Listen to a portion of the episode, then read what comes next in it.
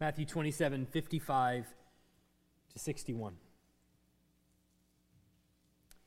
There were also many women there looking on from a distance who had followed Jesus from Galilee, ministering to him, among whom were Mary Magdalene, Mary, the mother of James and Joseph, and the mother of the sons of Zebedee. When it was evening, there came a rich man from Arimathea named Joseph, who was also was a disciple of Jesus. He went to Pilate and asked for the body of Jesus. Then Pilate ordered it to be given to him. And Joseph took the body and wrapped it in a clean linen shroud and laid it in his own new tomb, which he had cut in the rock. And he rolled a great stone to the entrance of the tomb and went away. Mary Magdalene and the other Mary were there, sitting opposite of the tomb. Let's pray over the word that we've just read. Heavenly Father, we've read from your word. We pray that as it's talked about, as we seek to understand it, that you would help to make sense of it and apply it to our lives. Speak through me in place of me to those listening. We pray this in Jesus' name. Amen. Over the last few weeks, we've just witnessed the death of Jesus. We've seen his crucifixion. We've seen all of the significance of his trial and all the circumstances around it. And we know over the past few weeks, we've seen that Jesus died alone. And that's been hammered into us all throughout his trial that Jesus was alone when he died. Of course, when he goes up to the hill called Golgotha, he's on his cross and there's Gentiles and Jews around him. So he's not alone in that sense. But those that are gathered around him, Jew and Gentile, are gathered there to mock him. What we mean by alone is that his disciples are gone. They deserted him rather quickly. In fact, the last time we saw the disciples as a whole was all the way back in chapter 26, verse 56. Do you remember? You can look up there in your Bibles, 26, 56. It says, But all this has taken place that the scriptures of the prophets might be fulfilled. Then all the disciples left him and fled. So all the disciples were gathered there together. Right as Jesus is arrested, he gives them one final command, and then they shot out of there like they were sent from a gun. Now, Peter obviously followed along. He was kind of under cloak of darkness. He was hidden as best he could. He tried to sort of sneak into the courtyard of the high priest just to watch the trial from a distance, but it's obvious that Peter did not want to be seen at all. He didn't want to be known. He didn't want to be associated with Jesus. He just wanted to watch and he wanted everybody else to leave him alone. And so when they started to point out, wait a second, I think you are part of his cohort, he denied Jesus three times. And so then he too went out, it says, and wept bitterly. So, how alone was Jesus during this time? He was so alone that none of his friends were around him. All the people that surrounded him, they were gone. In fact, Matthew doesn't even mention this in his account. We know that John was there around the cross. We know that he was close by, but Matthew doesn't obviously doesn't deny that, but he doesn't tell you about John because he's wanting you to see, he's wanting to emphasize the point that Jesus was, on the whole, abandoned by his disciples. He was left. They, they got out of there. They were terrified. When he's led away to be crucified, the Roman soldiers that are, are goading him along, they're poking him along the way, they actually have to get a complete stranger to carry his cross. That's how alone he is. No disciple even to tend to him to help him carry the cross up the hill. Well, this is not a great start for someone who's bringing the kingdom of heaven, is it?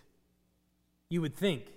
He's been telling us since the beginning of the gospel the kingdom of heaven is at hand, and here he is, someone who is supposedly coming to redeem his people, saving them from their sins, isn't he supposed to be exalted in the town square? Isn't Hail to the Chief to be blared on the loudspeakers so that everyone can hear it? Instead, he's mocked in the town square, all the Jews and the Gentiles, the entire population who are not only torturing him to death, are standing around ridiculing him. But in, in this passage where Jesus is buried, it's a passage that you could just probably just gloss right over. You can probably just pass right over in your reading and just take it as factually true. Jesus was buried in a tomb and not see a pivotal turn that's taking place right here in the text in front of us. Matthew is for sure making us aware of a couple of aspects of Jesus' burial of which we need to pay close attention.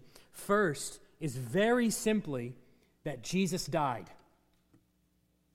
That's a shocker to everyone in here, I know. We're, we're breaking some new ground here. I get it. Comes as quite a shock to you, I'm sure, but obviously, this is an issue that all of the gospel writers want to draw our attention to.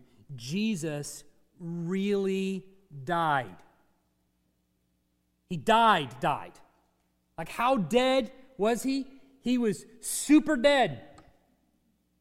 He was as dead as someone could possibly be dead. He was that. He was dead. And the reason why that's important, and the reason why the gospel writers zoom in on that and give you these little details that assure you of his death, is because there's going to be a ton of lies that begin to circulate all around his death and his burial. And the gospel writers want you to be sure that the people who were there when he died actually also witnessed his burial and know that he was dead, dead. They're going to attempt in this very gospel to say that the body of Jesus was stolen.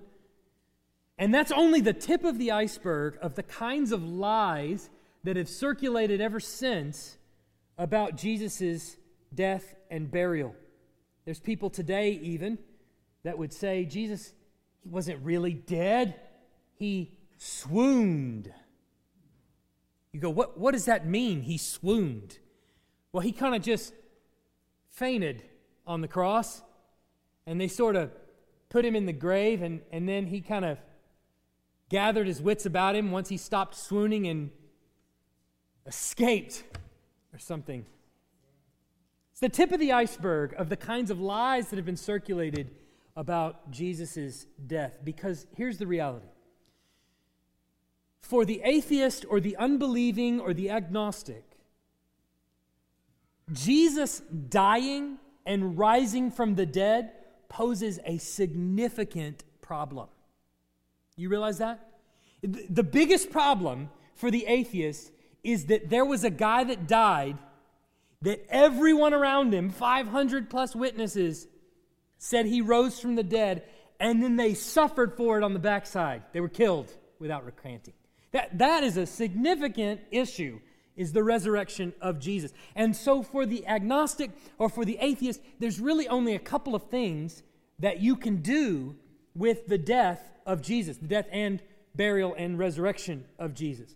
First, you could say, one, he's still dead and his body was just misplaced or stolen, which is what they try to do here in the, or in the text in a couple weeks. He, it, he was dead, but they just forgot where he was laid. His body was stolen. So you could do that. Or you could potentially say that he was never really dead to begin with. That he just swooned, as an example. They just thought he was dead. He wasn't really dead. And the Bible is actually going to counter both of those claims. First, you obviously see that there's witnesses that are around his burial. They, they know for sure he was put in the tomb. And then, obviously, he resurrected. He really rose from the dead. How do we know that? Because he appeared to 500 people or more. We're going to see the resurrection in a few weeks. We obviously see throughout the Gospels the resurrection becomes of central importance.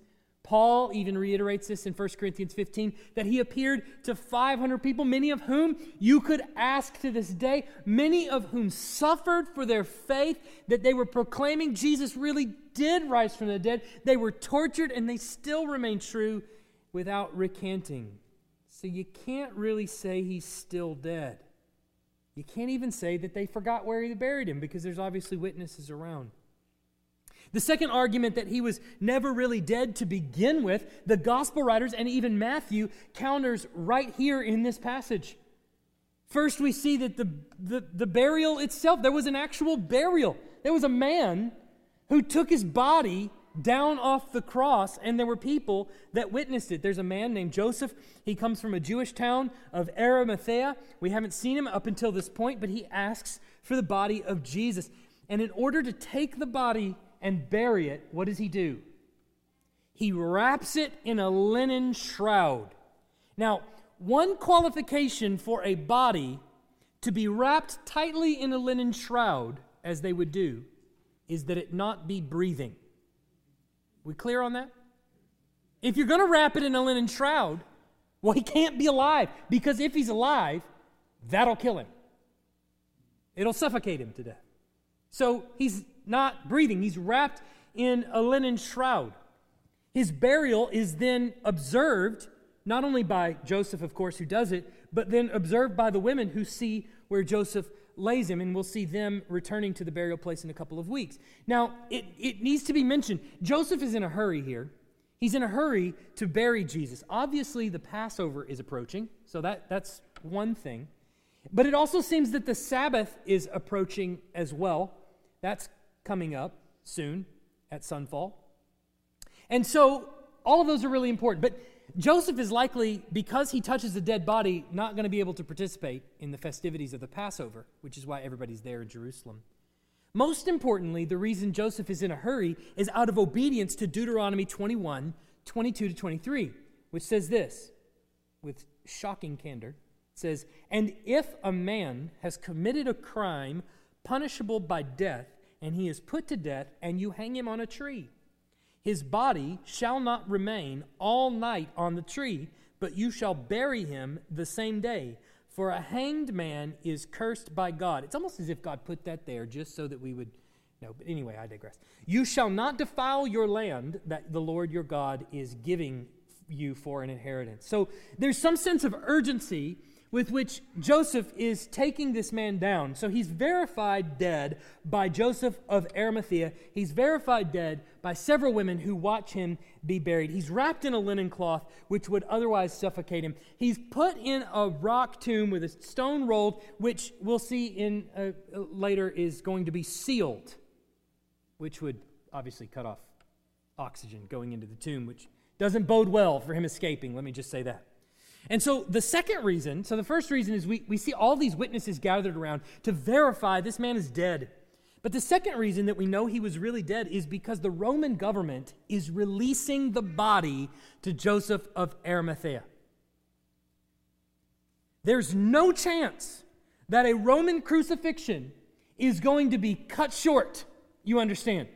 The Romans are experts in death, they're experts in torture. There is zero chance they're going to release a body to someone before it's dead. Normally, they wouldn't release it at all.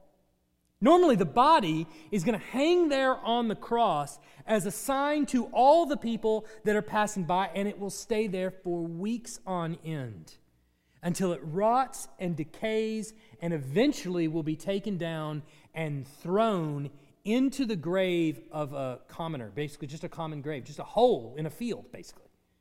No markings, no stones, no, no nothing, just a common grave, rather than the custody being handed over to the family.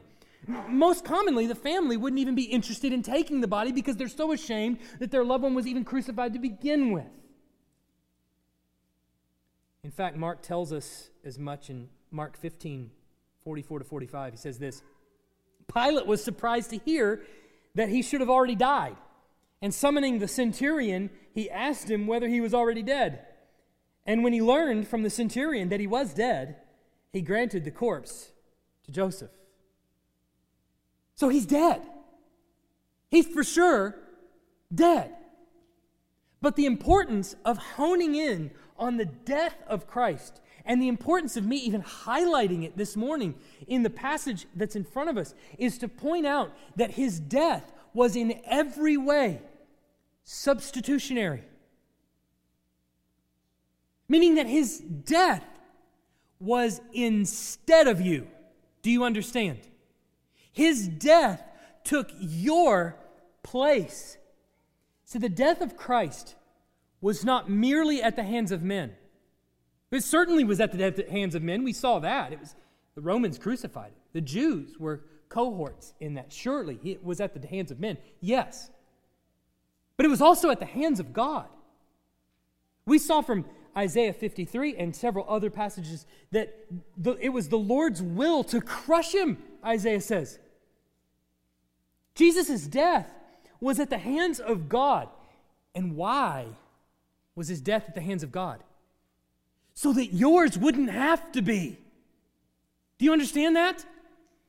Jesus' death was taking your place on the cross. He was suffering the wrath of God in your stead.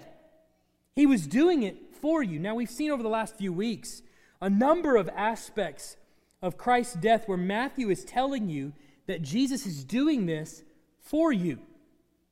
He's doing this so you won't have to. He, several times he refers to himself as drinking the cup, the cup of God's wrath. He's draining the cup. Even his prayer in the Garden of Gethsemane is reminding us that he's going to drink the cup of God's wrath so that you won't have to drink the cup of God's wrath. We saw when he's put up in before the people and there's a, another prisoner that's put up next to him. The commoner by the name of Barabbas who's put up next to him. He's an insurrectionist. He's an insurrectionist against Rome. And Jesus actually takes his place on the cross. The insurrectionist against Rome is meant to be crucified. The innocent man, Jesus, is meant to go free. But instead, Jesus substitutes himself for the insurrectionist, and the insurrectionist goes free. Matthew, the gospel writers, they're making sure you understand the exchange that's happening there. Christ is being crucified in between Barabbas' cohorts, these two robbers on his left and his right. For Barabbas for you. You're the insurrectionist against the kingdom of heaven, and Christ is suffering the wrath of God in your stead. It's in your place he's dying. And then, because of his death and his subsequent resurrection, what did you see last week in the passage just before this one? There were people that rose from the dead. Jeremy touched on this last week. He brought this up, or the, the text brought this up that there are people that actually rose from the dead as a result of Christ's resurrection. And what that's intended, intended to signify to you is that Christ's death and resurrection had an impact on other people's death. You realize this? His death overturned the curse that was handed down all the way back in Genesis 3, going all the way back to the Last Supper, he's sitting there with his disciples, and he tells them to drink this cup, which is symbolic of his blood, which is shed for them. So there's time and again, over especially over the last few chapters, we've seen in Matthew time and again that in nearly every passage, Matthew is clearly demonstrating to his readers that Christ's death is in place of yours. That's its intention. Now, in his burial, he's placed in whose tomb? The tomb of his disciple. So, he's got no headstone, he's got no insignia indicating that this is where they laid him. Just a meaningless hole in the ground is where they would intend to bury criminals. But that's not what happens with Jesus. He not only took the cross for his disciple, he took the wrath of God for his disciple, and now he takes the tomb for his disciple. But this is where it begins to turn, and it takes an unexpected jog to the right. In the wake of Jesus' death, his disciples grow bolder. You see this? In the wake of his death, his disciples grow bolder. The term disciple is going to be used in every passage from here until the end of the book, until Jesus actually commissions his disciples. So it's clear that Matthew is really wanting to hone in on this idea what does it actually mean for you to be a disciple of Jesus? What does it actually mean for you to follow Jesus? If you intend on following Christ, then you've really got to understand what's required of a disciple in this passage, the boldness of the disciples comes into sharp focus. And it happens in the person of Joseph of Arimathea and this group of ladies that are following close by. The ladies we discover uh, are several, some that are named, and some by implication are probably unnamed. So there's probably a, actually a, a, quite a significant group of ladies that are following along. We see in verse 56 that it's Mary Magdalene Mary, the mother of James and Joseph, and the mother of the sons of Zebedee. Now, in the other Gospels, like John, we, we learn that Jesus' mother, Mary, is there at the cross. And because Jesus has brothers named James and Joseph, we take it that Mary, the mother of James and Joseph, there in verse 56, is actually Mary, Jesus' mom. The mother of the sons of Zebedee is likely Jesus' aunt, she goes by the name of Salome in other Gospels, and she's the mother of James and John, the sons of Zebedee. And of course, there's Mary Magdalene, who's also there, whom Jesus had cast out several demons. We learn that from Luke, and these are probably not all the women. But these ladies, you need to understand, are taking great risk to their own life to follow along where Jesus is laid. Jesus, you'll remember, has just faced the scorn of both Rome and of the Jews. He is public enemy number one, and they are voluntarily associating with him. Do you understand how risky that is?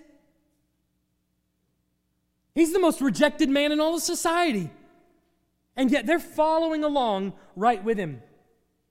When I was a kid, a neighbor friend of mine named Jonathan had a zip line. He had a clubhouse in the trees, it was a tree house and then a, a zip line that went from the treehouse in case you wanted to make a quick exit. As a nine year old, you never know when it might come in handy to just to make a quick exit. So you'd go up the ladder and you'd go down the zip line. One day, Jonathan, another friend of mine named Andrew, and I got this bright idea that it was fun to go down the zip line by ourselves, but how much more fun would it be if we all went down together? Brilliant plan. Nothing could go wrong. Soon as our feet left the treehouse, the branch that was holding the zip line just snapped. Massive, massive branch could have killed any one of us. So then we fell to our death. when the Lord restored us to life again, we saw that this massive tree branch that could have paralyzed any one of us had actually landed on Jonathan's knee, busted his leg wide open. Blood was going everywhere. Sorry if you're squeamish. I didn't mean to be gory here. We realized two realities at the same time. First, Jonathan needed help. We had to get under each arm, we had to help him go all the way back to his house. The zip line was all the way back at the back of the property, so it was like an acre we had to walk just to get back to the house. That was the first thing we realized. The second reality that soon hit us was that we were in big trouble. Parents don't like when shenanigans result in injury. For some reason, I don't know why. And so we helped him into his, to his house and we sort of just kind of let him walk across the threshold himself. And once the glass door closed behind him and we heard the weeping and gnashing of teeth on the other side, we were then met at a crossroads where we realized we could do one of two things. We could stay and face the music, or we could run. Now, staying to face the music meant that probably there was going to be a belt extended across our hind parts. You know, remember back then, your neighbor could spank you. You remember those days? now your parents can't even do it. so it was, a, it was a problem. We realized when trouble arises, there is the, the reality that hits you is you need to get out of it. So put yourself just in the shoes of Jesus' followers here for just a second. Jesus is public enemy number one. He's just been crucified. He is dead. It is with great risk to their own lives that these disciples maintain their associations with Jesus even as in his death. You needn't look any further than the 11 disciples. One's already betrayed and left, handed him over to the authorities. The other 11 have fled in one way or another. Peter denied his association with Jesus while Jesus was still alive, and then he also got out of there. 11 grown men, or at least 10 grown men, if you don't count John, are hiding in a room somewhere when this is going on. Yet here remain Jesus' mama and her sisters and her friends. It's proof positive that that whole mama bear thing is true. The whole Roman army cannot separate Mary from her baby. Most importantly, it's what he represents. He is the Son of God who has died on their behalf. Now, that's not what should be happening. Matthew's been telling us since the beginning how alone Jesus is. All of his disciples have gone, they've all fled. He didn't have anyone to carry his cross. One disciple turned him in, another denied him, and, the rest fled.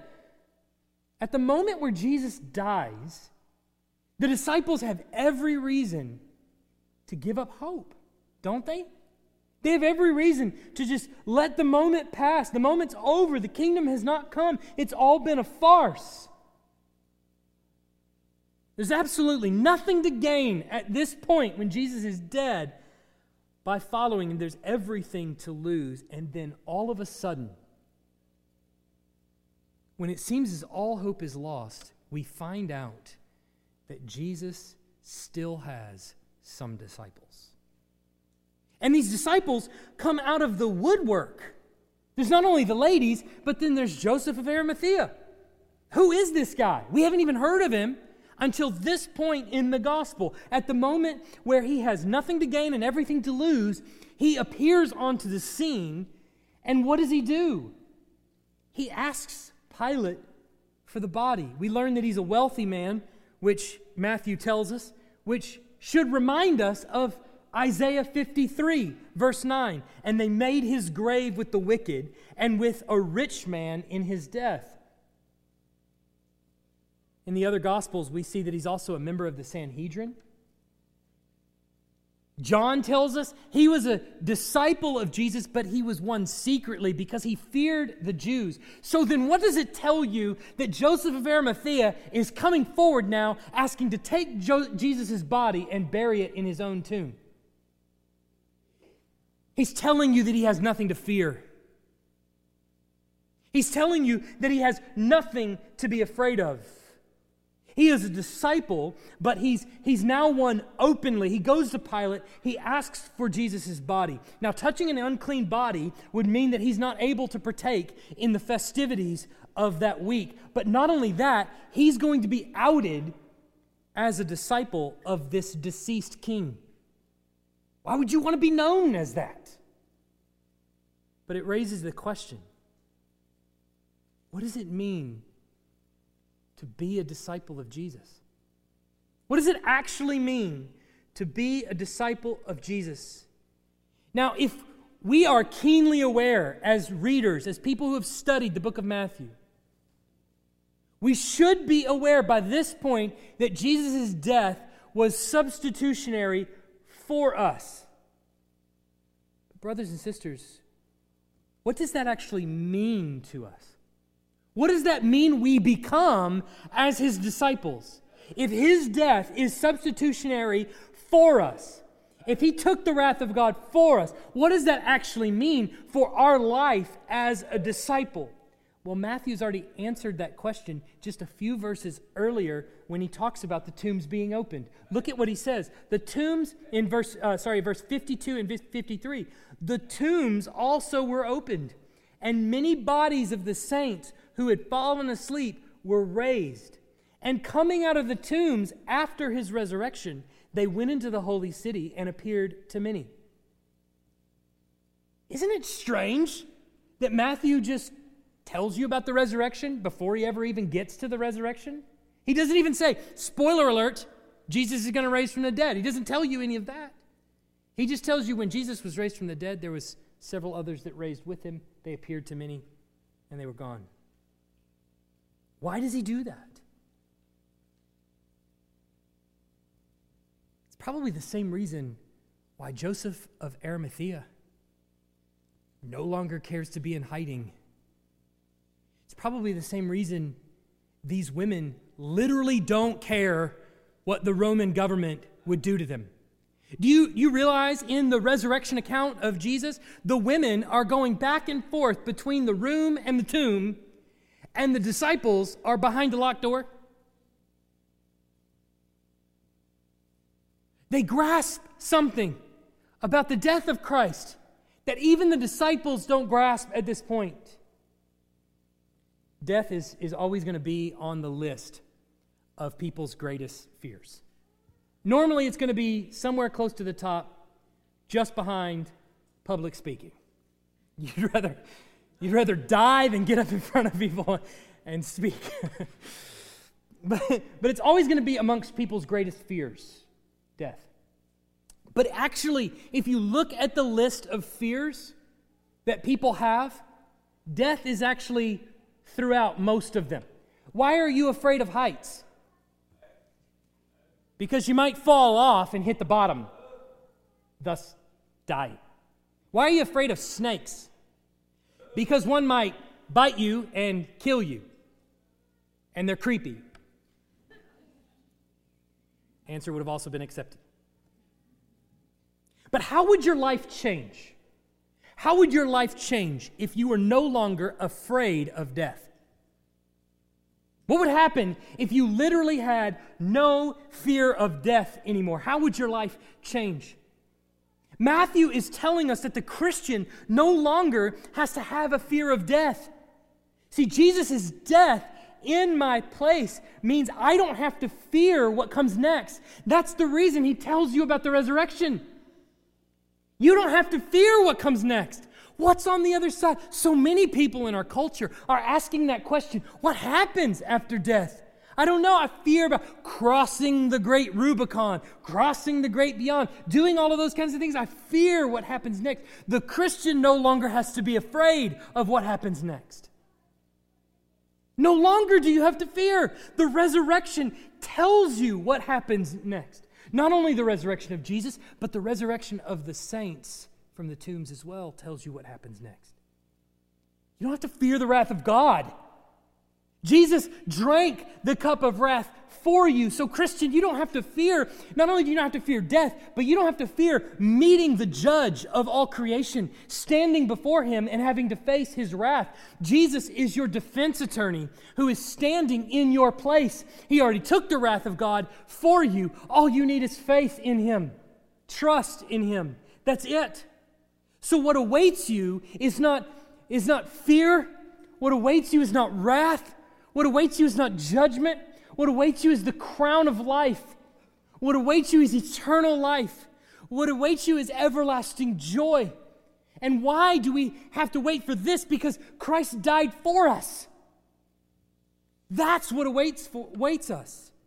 We have nothing to fear. It's the reason we can join Paul in saying death is gain. Can you say that? Can you say death is gain? Because listen, what it means to be a disciple is understanding death holds no sway over me any longer. The verdict has already been given. I no longer have to fear what comes next. And if death no longer holds sway over me, then I have every reason to be bold. That's the reason you see the boldness of people that actually follow Christ. It's the reason that Jesus tells all the disciples throughout the Gospel of Matthew if you want to be my disciple, you need to take up your cross and follow me. What kind of boldness is present in taking up your cross and marching to your own death? Do you realize what kind of confidence is there? What could you possibly be threatened with if you no longer have death to fear?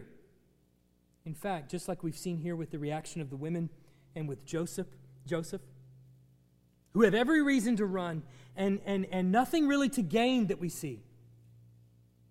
Jesus' his disciples, in the midst of the darkness of the culture, grow bolder. So then I ask you, how should we respond as his disciples? The culture around you is probably as dark as it's been in a long time. And I want to tell you, there's sometimes where we're tempted to really give in to the darkness of the culture, and instead of growing in boldness, we grow in timidity and fear. And here's how you'll hear it any parent who has had children will hear this from the generation that's ahead of us, maybe a couple of generations ahead of us. They'll say to us, I really fear what it would be like to raise kids in this age. You ever heard that? Maybe you've ever said that. Take that and just throw it in the garbage where it belongs. That is the exact opposite of responding in boldness. Christian, you have every reason as a parent to be as bold as you possibly can because there's nothing they can take from you. There is absolutely nothing they can take from you. If they can't take your life, what do they have? Nothing. The threats have no teeth. In reality, we as Christians should respond by having more kids. If you're in the era of your life where you're having kids, add like six or eight more. If you're engaged to be married, listen, we got a new one. All right? Lots and lots of kids. Start early, have lots and lots of kids. Raise them in the fear and admonition of the Lord. Send them out as missionaries. It's the purpose of our children. They're arrows in the quiver, but they're not meant to stay in the quiver. They needn't stay there past like 18. They need to be shot out. They're meant to be sent into the world as missionaries. People that proclaim the name of Christ. You pray for them, you raise them, you teach them what it means to serve the Lord, and send them out into the dark world. There's a reason we want kids to be in here. We know that there's noise, that there's movement, that there's all kinds of things. We understand that there's bathroom trips. We get all of that, all right?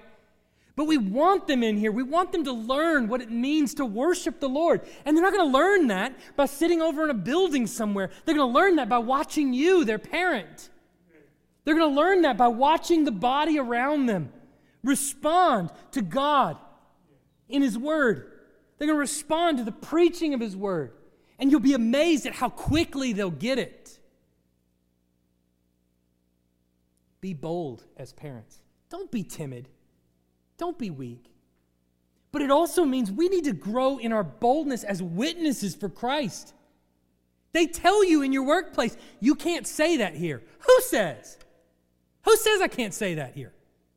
The word tells me that I can say that here. And so I'm going to. What are you going to take from me? See, we have to be bold, so bold as to not care if death comes for us. Because look, the world that's watching us, that's asking, do you really, is there any real validity to this thing? It undermines the truth of the scriptures when you cower in fear at the culture around you.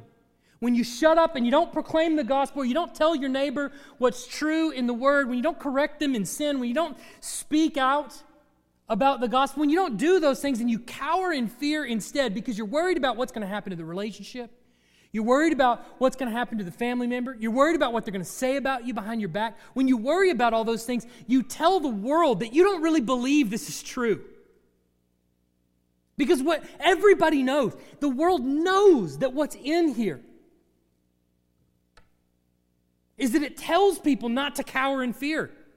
It tells people they don't have to worry about death. Well, then what do you believe, Christian? Let me tell you if we hide in our houses, if we refuse to tell our friends the gospel, if we fail to engage with the unbelieving neighbor or friend, family member, person at the grocery store, barber, whoever, if we fail to engage them, what do we tell them? I don't really believe this is true. What I'd rather do is preserve my friendship here. What I tell them is that this world is all I've got, and I'm going to cling to it as hard as I can. But if instead you turn and you become a bold witness for Christ, and you tell the gospel to the people that you're worried about, you invite them to church. You let them know what truth can be found in Scripture. You tell them that this world is not my home. I'm just passing through. Tired of seeing blank spots in the pews? Me too. It's on each and every single one of us. You got to open your mouth and you got to tell. We can talk about missional strategies all day long. We can talk about gospel tracks that you could use all day long. We could talk about different ways of engaging in conversation all day long. But it doesn't matter if we cower in fear and we don't actually open our mouth to tell someone the gospel. You realize all the missional strategies, all the planning, all the everything is going to end right there. When you're standing on the doorstep of an individual or you're sitting at the table with an individual and you open your mouth and you tell them what you believe to be true about the gospel. None of it matters unless we're willing to associate with Christ like that.